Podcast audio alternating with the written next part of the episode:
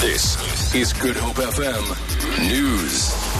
Three suspects have been arrested in Nyanga on charges of attempted murder. Hawks spokesperson Lieutenant Lloyd Ramovha says they allegedly fired shots inside a house. He says the suspects are expected to appear in the Athlone Magistrates Court on Thursday. The Hawks and Flying Squad members arrested three suspects aged between 17 and 40 for unlawful possession of a firearm and ammunition, as well as attempted murder. The arrests occurred following a brief shootout where no one was injured.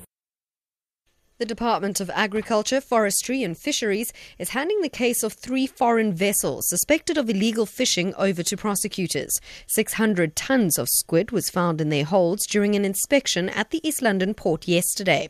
The vehicles were intercepted in South African waters at the weekend by a Navy patrol boat with a fisheries control official deployed on board. Department spokesperson Bomikazi Molapo a joint operation did an inspection on the on the three vessels that we captured in East London, and we found about 600 tons of squid on board. We are estimating that the value of, the squid we found would be more or less about 40 million rand. There were about 96 crew members on the three vessels. At the moment, we were busy finalizing the case with the South African Police Services. As soon as, as that is done, we will then hand over the case to the National Prosecuting Authority.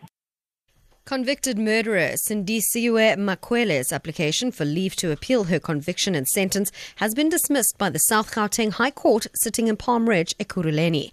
Manqele was found guilty of intentionally killing her rap star boyfriend, Nkululeko Flabba Habedi, last year. She will now serve a 12-year sentence. Acting Judge Solly Sithole says based on the arguments submitted by the defense team, no other court would come to a different conclusion. Noma Bolani reports. Acting Judge Solly Sithole dismissed the application application saying Manqele's appeal lacked reasonable prospects of success. Sithole found that the arguments submitted by Manqele's lawyers were not compelling enough to persuade him that another court would find that he erred in his decision to find Manqele guilty of murder. The 27-year-old seemed emotionless as the judge delivered his brief verdict. Her family, seated in the gallery, was visibly disappointed, with her aunt fighting back tears. Manqele was led down to the holding cells by police to begin her sentence. And finally, five plastic bags containing the illegal drug known as crystal meth with more than 8 million rand have been seized at the OR Tambo airport. SARS customs officials intercepted an unaccompanied bag from India. SARS spokesperson Sandile Memela. The bag was from Chennai in India traveling via Abu Dhabi. It was scanned and uh, soon revealed a suspicious sugar-like substance that tests confirmed to be crystal meth.